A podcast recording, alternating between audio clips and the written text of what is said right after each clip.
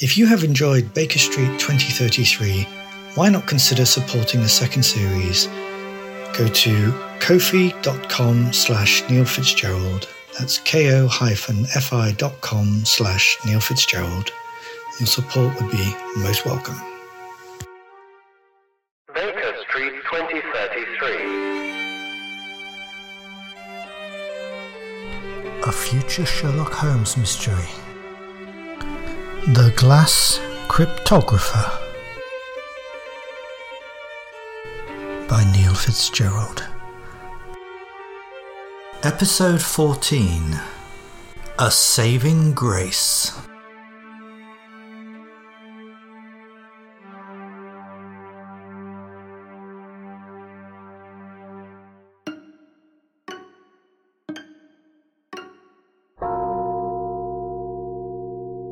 Herr Holmes, treffen Sie mich an 43 Gurtenplatz in fünf Minuten. Whoever they were, they had done their homework and knew I was a German speaker. Geh.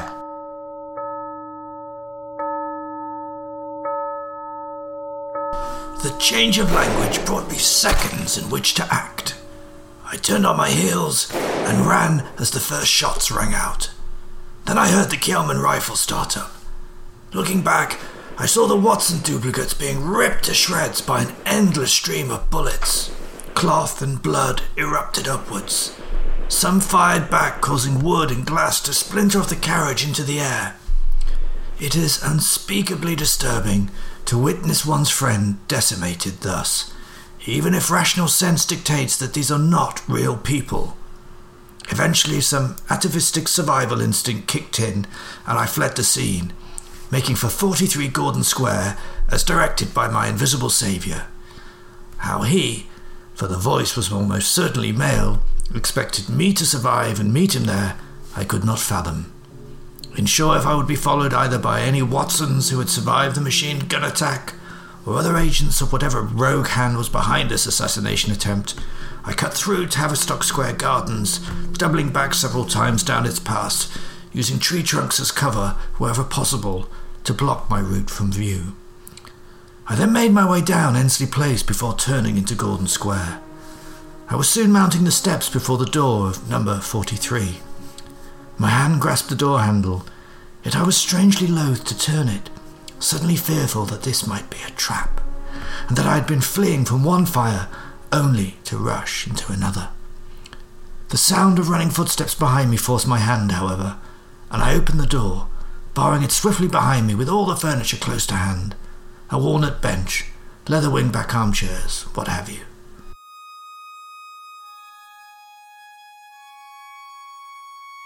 Once inside, I made my way through the capacious atrium into one of the large reception rooms that led off it.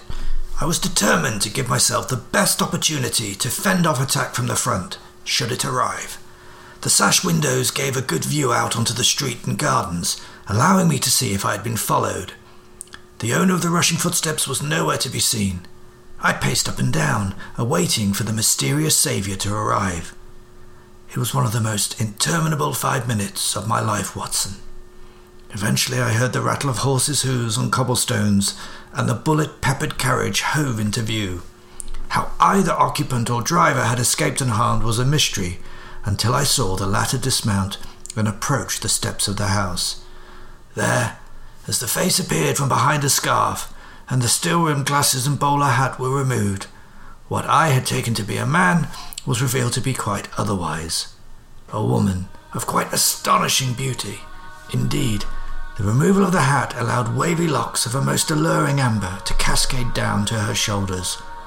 Thus reinstated, she made for the door and rapped on it thrice. I hurriedly removed the furniture blocking the door and let her in. Mr. Holmes, I am pleased to see you made it here unscathed. Only thanks to your rapid intervention. You have my gratitude, Miss Adler. Irene Adler. I'm surprised you do not recall the name, sir. I was aghast. Before my very eyes stood the woman, my regard for whom had been lavishly documented in Conan Doyle's tale, A Scandal in Bohemia, and yet I, as a now existent being, appeared to know nothing of her. The disjunction between my non existent self and my actual one was immense and often grotesque, making me appear heartless and foolish to others when I had no choice to be otherwise.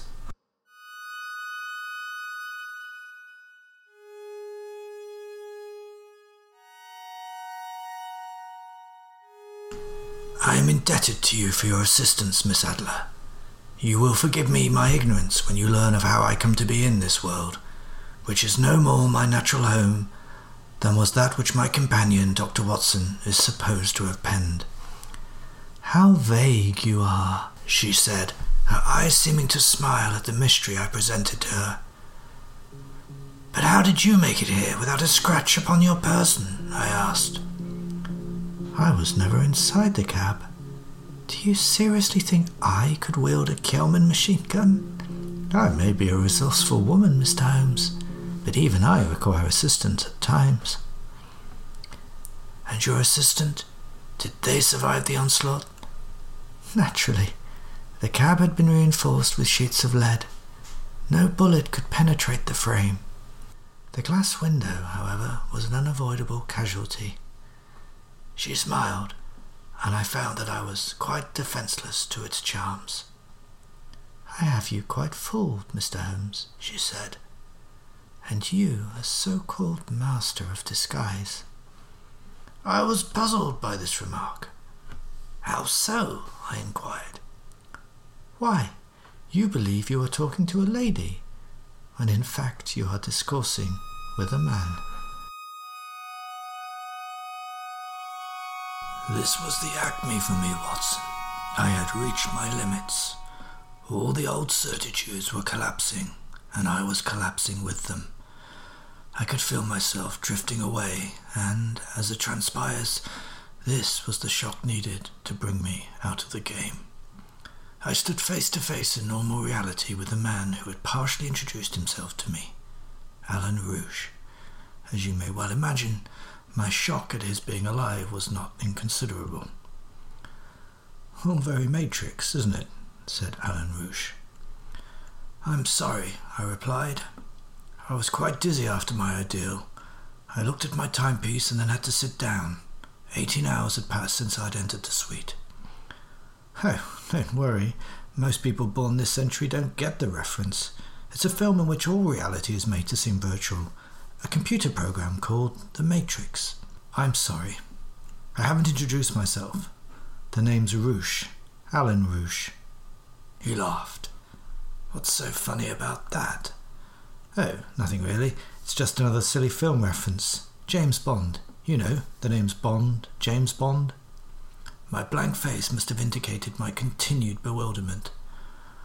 I'm not sure why I would expect you to know these things. Perhaps I thought you might have started to examine the new world around you, you know, research into it, use its new resources and what not. But perhaps you've been too busy. I should say so, sir. Holmes allowed his disgruntlement to show. Between investigating your apparent murder, being incarcerated for trespassing on private property, and facing accusations of impersonating a fictional character, I would say I've been too busy to examine the world around me more thoroughly. I look forward to having more leisure time in which to research these two cultural monuments, The Matrix and James Bond. I must apologise, Mr. Holmes, for my manner, which must appear frivolous to you. Too much time immersed inside another character on that infernal machine can leave a sort of residue clinging to one when you eventually resurface into concrete reality. I'm not normally so flippant. Besides, I have much to explain and very little time in which to do so, but we have more pressing concerns. Allow me to be brief, for we have no way of knowing where those who threaten us, and they are multiple, as you have already seen, may be now. I was all ears, Watson, as you might imagine. Alan Rouge took over the recounting of the tale. I was also playing the game in a separate suite. These massive online sandbox games are played by thousands of people around the world simultaneously. Usually, each one inhabits the realm themselves as the principal characters, Holmes or Watson. So there are hundreds of Holmeses and Watsons and adventures being solved at any one time in the same Victorian domain, but usually these are invisible to one another. But of course, there are hacks. I interrupted. Hacks? Yes, the game's code can be changed to allow multiple Holmeses and Watsons to appear simultaneously. Then there is the Wildfire version, in which users can play anyone in the realm, creating new crimes for Holmes and Watson to solve, whether the computer version or humans playing these characters. This can be anything from an outlandish robbery to a virtual murder. Other hacks include Irene Adler, the role I chose to play, for the simple fact that I knew it would pique your interest so much that you could not dismiss it out of hand. I hacked into your game and took on the role of Watson, but in all the times I've played this game, I have never seen so many Holmeses and Watsons at one go. This was sinister, and I truly believe your life was at risk. Who was the conman with the card table? The rogue Holmes? A cruel trick that, but to be expected, I suppose, based on the traits. I knew he was back, but hadn't expected him to exploit the new tech so soon. You cannot possibly mean. I interjected. Yes, the Napoleon of crime himself. Professor Moriarty! I cried, unable to contain my horror and disbelief. Shh! cried Rouge. His agents could be all around us. He himself might be in the very next suite. He suddenly brought his fist down hard on the table. How blind we've been, Watson! Able 5181. The name of the founder of the self service given to us by Miss Rouge on our very first meeting with us. Read it backwards. 1815. Elba. Why, that's where Napoleon was exiled, I said, exasperated. The answer was right before our eyes all along, said Holmes. Irritation mixed with dismay and finally found some form of relief in a dry, empty laugh. Ha!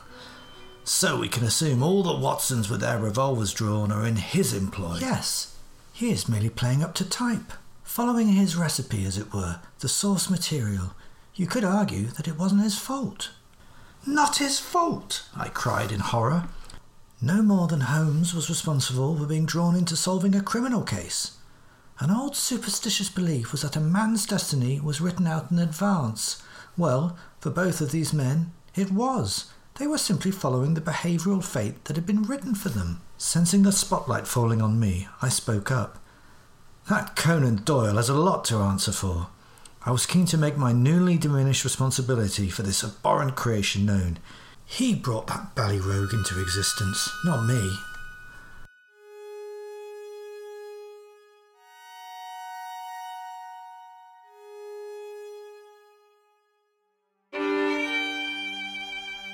Sherlock Holmes will return in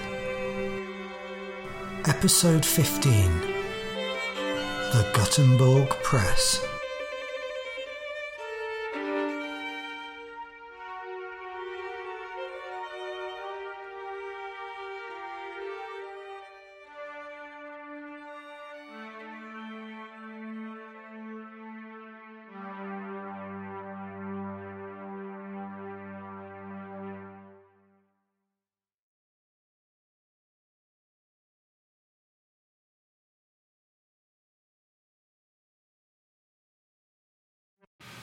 If you have enjoyed this podcast, you might like to try others by the same writer and producer, such as Dear Old Blood, Notes on a Wittgenstein Noir, and Modern Gothic.